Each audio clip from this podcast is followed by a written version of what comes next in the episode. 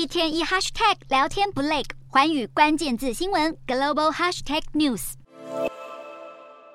在微波炉加热几分钟后，将料理包的汤汁与鸡腿盛进碗里，不管是外表还是口感，都色香味俱全，仿佛在吃餐厅现做的汤咖喱。由于双薪家庭的增加，加上在新冠疫情爆发后，外食人口减少，日本这几年冷冻食品发展快速，而将自家餐厅的商品冷冻食品化，也成了业者的救命稻草。不管是静冈的饺子、名古屋的勾芡意大利面，还是大阪名店的蛋包饭，在冷冻食品超市里，各地特色美食应有尽有。日本冷冻食品市场的消费金额已经连续五年都超过一兆日元，折合大约两千三百亿台币，平均每位日本人每年会消费二十三公斤左右。冷冻食品在日本的历史可以回溯到五零年代，当时有业者推出了加热后即可食用的茶碗蒸，冷冻食品也开始出现在小学生的营养午餐中。七零年代以后，随着家电的普及，食用冷冻食品变成为一般家庭的日常。而为了应对需求的增加，贩售冷冻食品的自动贩卖机也越来越常见。随着日本进入超高龄社会，如何透过简单的步骤就能吃到美味的料理，早已成为日本社会的一大需求。